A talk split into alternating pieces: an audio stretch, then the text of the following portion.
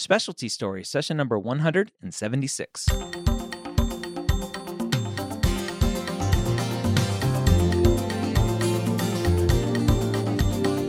Whether you are a pre-med or a medical student, you've answered the calling to become a physician.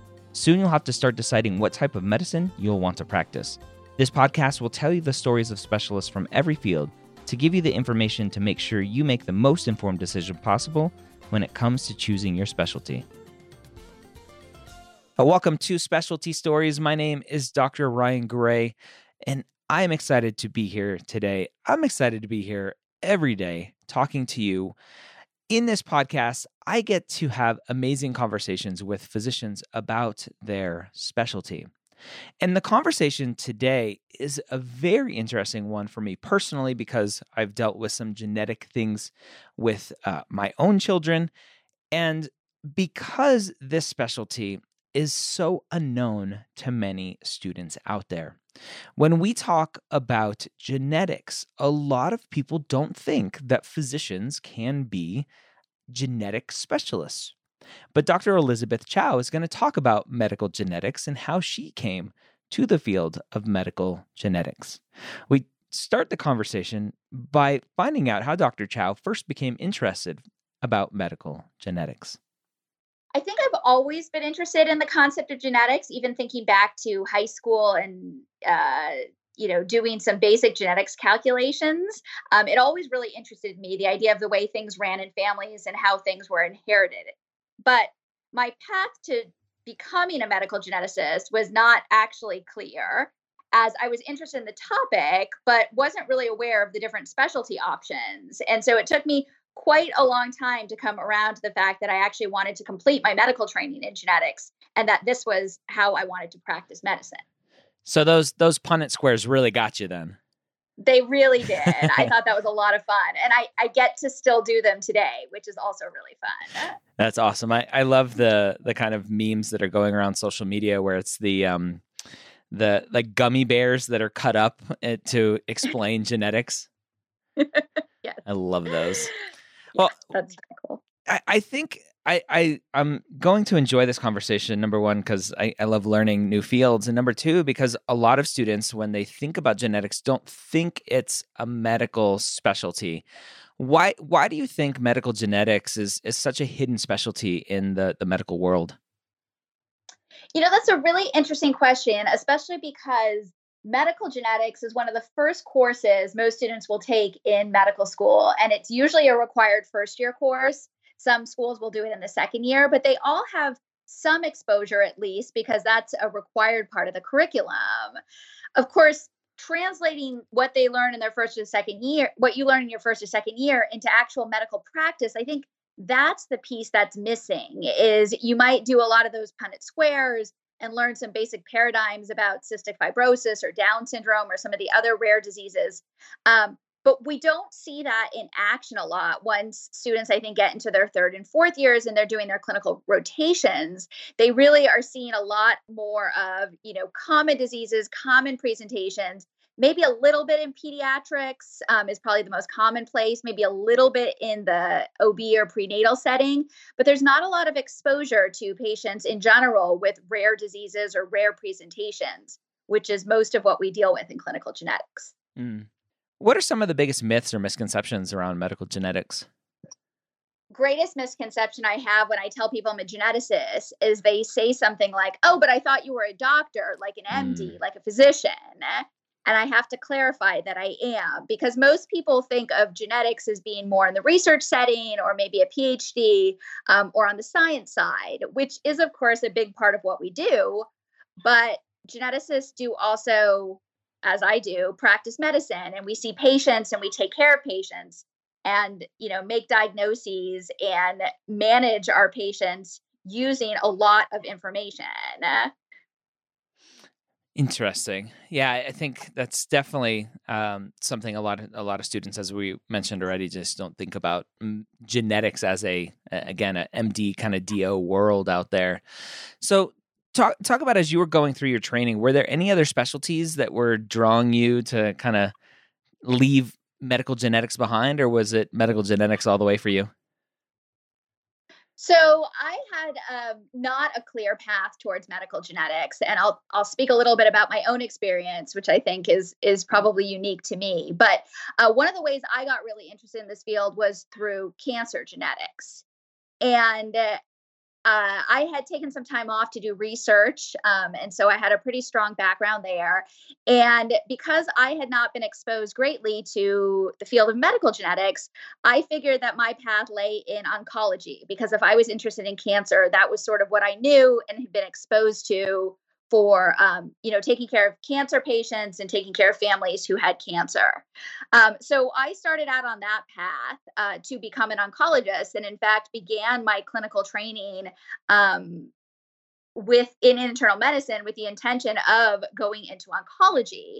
Um, but I was lucky enough to have a great mentor who uh, was in fact a cancer geneticist and had arrived at his career through the path of training in clinical genetics. And so it was actually during the time that um, I was a resident and doing research that I realized that uh, clinical genetics would be an option for me and would actually be the right path for me to get involved in seeing patients and taking care of them in the way that I really loved, uh, in addition to being able to, you know, really bring I, I think, you know, as a geneticist, I get to really bring science to the bedside every day.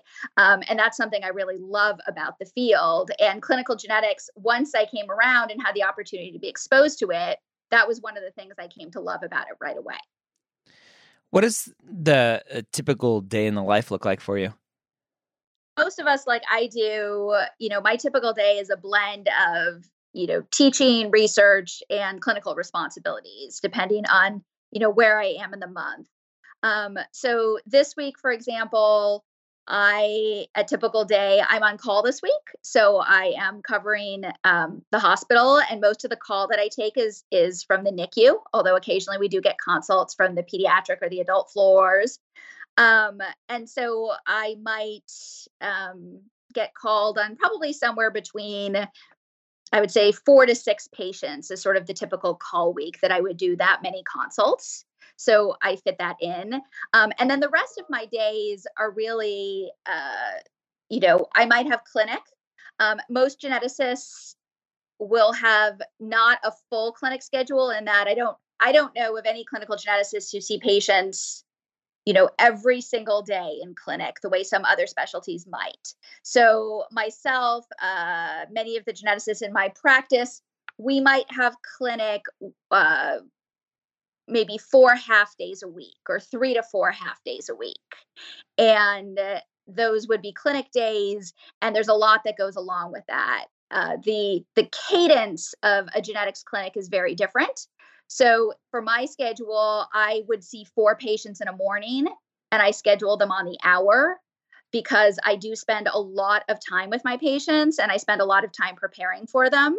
Um, so that's a little bit different from other specialties too, where we would actually consider eight clinic patients to be a full day mm. because of the amount of time that we do spend with the patients and talking with families in the course of those visits. Yeah. So calls from the N I C U, I'm assuming just that someone notices some potential differences and they say, is there potentially something going on here genetics wise? And they, they call you to investigate? Correct. Yes. I mean, sometimes they're more clear cut and in that there was a presumed prenatal diagnosis or mm. a likely prenatal diagnosis and we get called in. But oftentimes it's, uh, you know, a birth defect that might be noticed at the time of birth or a congenital anomaly, or some features that the neonatologist might notice that there's some concern for a genetic cause. Yeah. Interesting. Very cool. What does call look like for you? Um, it, it's not incredibly busy. You know, we, we don't have, we don't admit to our own service. Um, so we don't have our own inpatient service. Uh, so we get consults, you know, pretty regularly, um, you know, maybe on the order of, uh, a consult a day or, or, um, I think I said four to six, maybe around four to six consults per the week. Um, those consults do take up a significant amount of time. Um, most of them involve obviously going in to see the consult, um, and doing an evaluation, but then a lot of times, you know, there's usually a meeting with the family, sometimes the social worker, sometimes two of, of really just talking with the family about their diagnosis and what they can expect for the health and well-being of their child. So that's a big part of what I do on call as well. Interesting. What are some of the bread and butter kind of cases that you see as a medical geneticist? I mean, I think that the one that always comes to mind is, of course, Down syndrome. So, you know, that a lot of that is diagnosed prenatally. So we see that both pre and postnatal diagnoses, as well as taking care of those kids long-term. Um, developmental delay uh, is, is a really common, more on the outpatient side, indication for a genetics consult, seizures, um, and congenital anomalies. So, you know, congenital heart defects are something we're often called in for inpatient consultation on newborns, um, or, you know, constellations of, of birth defects, for example, multiple congenital anomalies. Um, I think those are probably, you know, the most common indications for consult. And then only a small percentage of them do turn out to have an underlying genetic etiology that we're able to find. And those patients, we then wind up usually following long-term to make sure that they get, you know, the appropriate counseling and care that they need for their diagnosis. Yeah. What does the training path look like to become a medical geneticist? So the it's actually pretty quick. Um, the clinical residency is two years. Um, and before you start, there's a requirement for some primary training, which historically has uh, been two years of training. And usually that's internal medicine or pediatrics. I think a few years, actually, I know a few years ago, they reduced that to a single year. So now uh, at the minimum, you would do a preliminary year, either in, again, typically internal medicine or pediatrics, followed by two years of residency training in clinical genetics. Although that being said, the vast majority of trainees um, come out of either pediatrics training programs where they've already completed training in pediatrics or in O B G Y N, as well as there are combined training programs for both of those. So there's sort of a very, a more minimal route. And then we have a lot of combined trainees in genetics. How much uh, of the medical genetics world um, are medical geneticists practicing their quote unquote medical specialty and then kind of adding in the medical genetics side just to to add that information versus practicing mostly medical genetics after they, they go through their training? I think that depends on what their primary specialty was. So I think the situation you described is probably most common in the O B G Y N setting, where uh, there might be someone who's also trained in medical genetics, but is practicing Um, obstetrics, for example, but mm. and then is using their genetics knowledge well, where they're seeing those more complex pregnancies and applying their genetics knowledge. On the uh, on the other side of things, uh, for trainees, I think who've trained in either pediatrics or internal medicine, uh, most of the vast majority of us, I would say, are practicing full-time genetics, and usually out of an academic medical center, with that primary training sort of serving as backup for our general medical knowledge, but not actually seeing patients outside of the genetics practice. I would say that's pretty uncommon um, for clinical geneticists, you know, who, who've trained in pediatrics to continue to see general pediatrics patients. But I'm sure there are examples of it that that are less common. Yeah. For the future primary care docs, pediatrics, uh, mostly probably, what do you wish they knew about what you're doing day in and day out as a medical geneticist to help you and help their patients? I think I wish I wish everybody knew more about medical genetics and the, the ways that we're applying it now to different diseases across the board.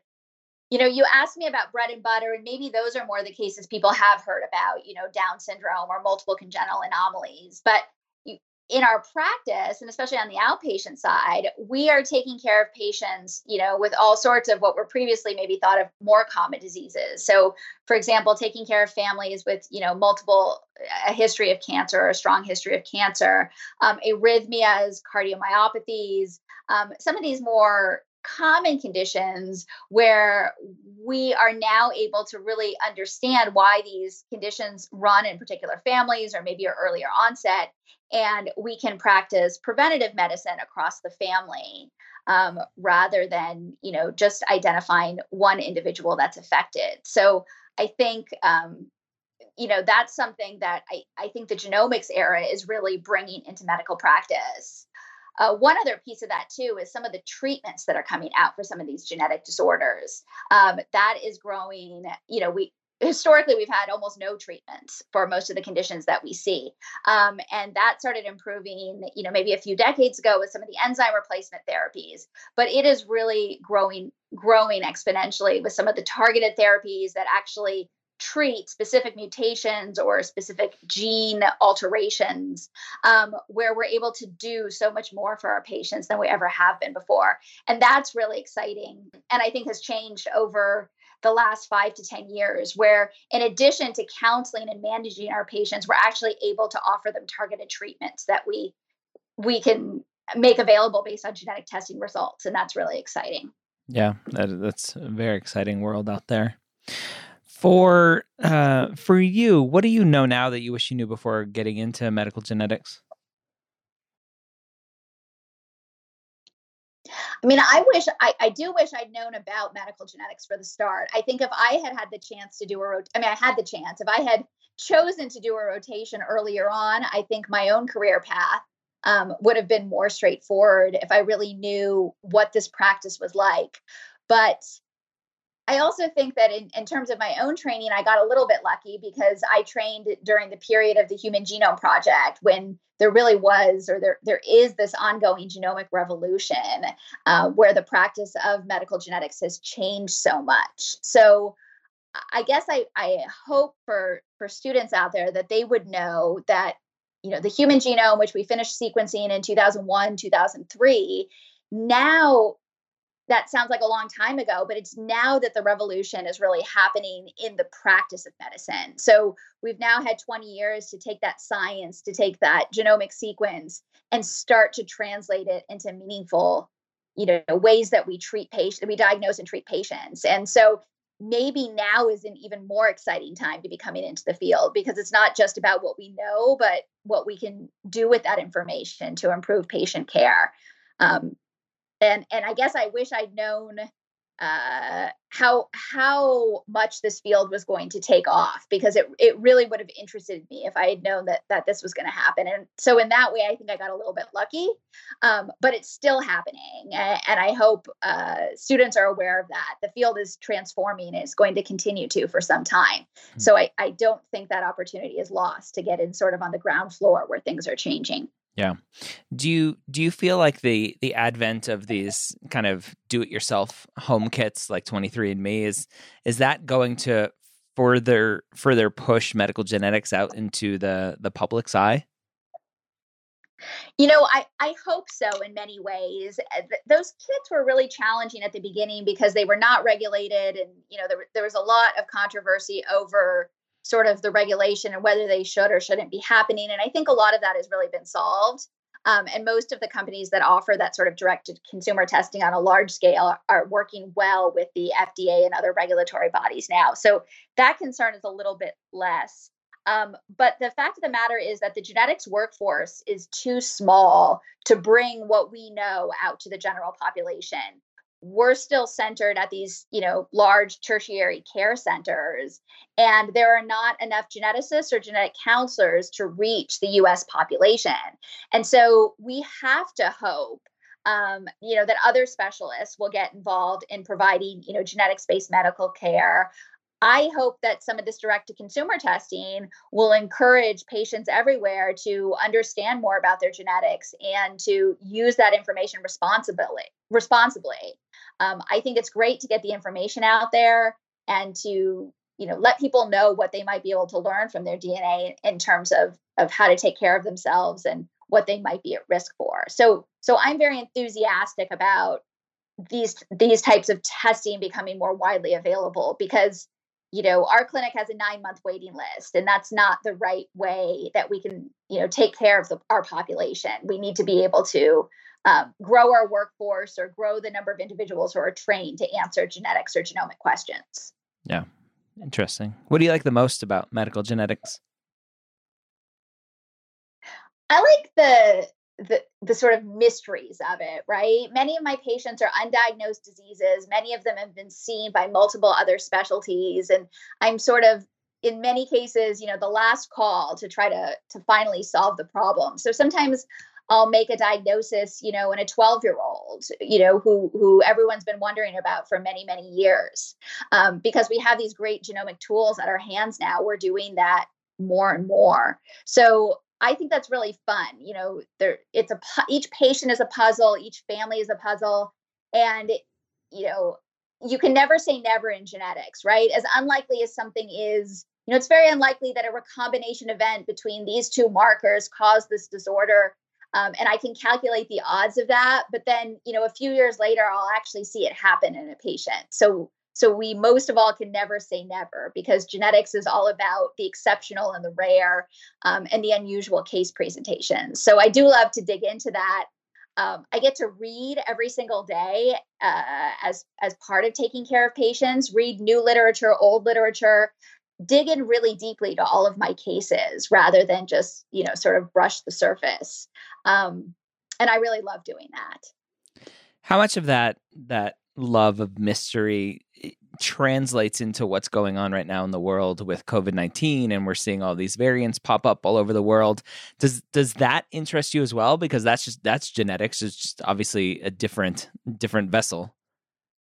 Yes. I mean, I think it's super interesting. Um, obviously, I, I'm not trained in virology or, or know that much about the genetics of viruses, but the principles are the same. And so when I read articles about, you know, different variants or the phylogeny of the different viruses that they're sequencing now, that's really interesting to me. Yeah. Um, and, uh, you know, the, the work that's going on there to try to understand how the virus is evolving and how changes in, you know, a single D N A base pair might impact the way a vaccine is able to work or a targeted therapy. The principles are all the same. And so I think, you know, a lot of the work that we've done in genetics across the board has set us up to be able to investigate some of these questions in a better way, given everything that's going on in the world. One of the questions I love to ask is kind of wh- where you see the field going. Um, there, there's uh, obviously a very famous movie kind of in the world, kind of around medical genetics. It's mostly around medicine in general, but Gattaca seems like it's a required movie watching for medical geneticists, where someone's born, we we scan their D N A, and we know everything that's going to happen to them. Are we ever going to get to that point? Uh, of course, I've seen the movie. It's, it's a good movie. I, I don't think we're going to get there. I, I don't think it's possible. I mean, you know, genetics can only tell us so much about who a person is and, and who they're going to be. And I reiterate this, you know, with all of my patients, even when I make a, you know, a relatively simple genetic diagnosis like Down syndrome, I can't tell the family exactly what path their child is going to take or what their child is going to be able to achieve. I can speak in general terms. Um, But, you know, we, we've all seen those sort of miraculous cases or, you know, something like, a, um, you know, I have a three-year-old, there's a three-year-old in our practice, for example, um, with trisomy eighteen, which was certainly not expected, right? So mm. genetics can get us to a point. It can give us general characteristics of a population, but I don't think, you know, there's so much more that plays into who we are, who we become, and what we achieve. I tell my families that all the time. So I think that a Gattaca type world is is not realistic, because we are more than our genes, and we're not entirely limited by our genetic makeup. We definitely can go beyond that. And I see that with my patients as well. What do you like the least about medical genetics? Um, if I'm honest about that, I would say the reimbursement practices. Um, and the uh, sort of lack of rec- recognition for what we do as, in, as important. So trying to get medical coverage for some of the genetic testing that we do, or even some of the visits to our clinic, um, I think could be really, really challenging, even as compared to other specialties. Um, you know, reimbursement in general is quite poor. And, you know, I think there's a lack of recognition about the, the value of genetic services. And that's sort of a battle I think we're all trying to fight as we come through this genomics revolution. And we really are doing more and more for our patients. Um, we'd like that to be recognized sort of by the payer community, by the, you know, insurers, and the people that cover uh, genetic services, or in many cases, just flat out don't cover genetic services. And I think that, you know, that that should be part of the standard medical plan that the care should be recognized, because uh, when when we do a good job, I think what we provide is extremely valuable to patients in terms of their their outcomes and their health. Yeah. If you had to do it all over again, would you still be a medical geneticist? Definitely. Definitely. I, I, I love this field. I love the way it changes. And, um, you know, I, I don't think I could really be happy practicing any other type of medicine, just from, you know, what I see in the field. I, I really enjoy this area the best. Any other last words of wisdom for a student listening to this with their kind of first exposure to medical genetics? I, I just hope they'll hear this and think about medical genetics. At least do a rotation, see what it's like. We have so many students who eventually rotate through with us, and I think, I hope, find it a wonderful and fascinating experience. So, you know, I think lack of exposure is the reason why our workforce is so small. Um, and, you know, if, if you're interested in, you know, creative thinking and, and thoughtful management of your patients, and getting to spend lots of time with your fa- patients, getting to know them and their families, uh, this is really a great field where, where we have, we are blessed with that opportunity. So please think about it, put it on your list, do a rotation, take a few weeks. Um, I, I just wish more students knew about it and took that opportunity, because it, it is really an exceptional field. All right, there you have it. Again, Doctor Elizabeth Chow, medical geneticist, talking about her journey, what she does day in and day out as a medical geneticist, how to become one, and much more. If you're looking to find out more about medical genetics, go to A C M G dot net, which is the American College of Medical Genetics. Again, that's A C M G dot net. Dot net. Hope you have a great week. We'll see you next time here on Specialty Stories.